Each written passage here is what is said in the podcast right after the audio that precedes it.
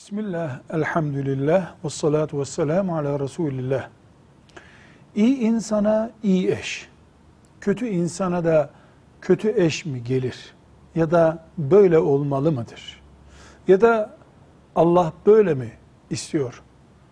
diye bir soru soracak olursak, deriz ki evlilik yüzde yüz kaderledir.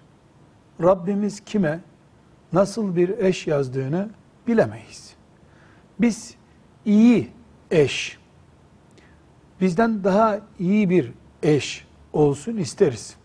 Erkek iyi bir kadın, kadın da iyi bir erkek eşim olsun ister, istemelidir. Uygun olan budur. Ama dünyada iyi insanlar iyi eş sahibi olurlar. Kötü insanlar da kötü eş sahibi olurlar. Filanca eşi iyi rastlamadığına göre iyi insan değil demek ki şeklinde bir dedikodu üretemeyiz, kullanamayız.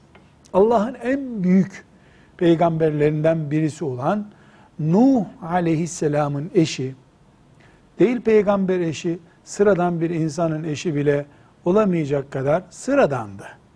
Aynı şekilde Lut aleyhisselamın eşi de peygamber eşi olacak bir insan değildi.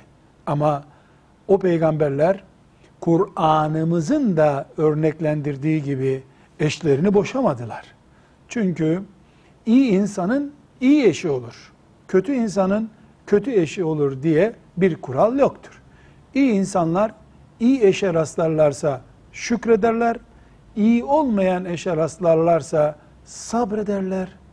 Şükreden de sabreden de kazanır. Velhamdülillahi Rabbil Alemin.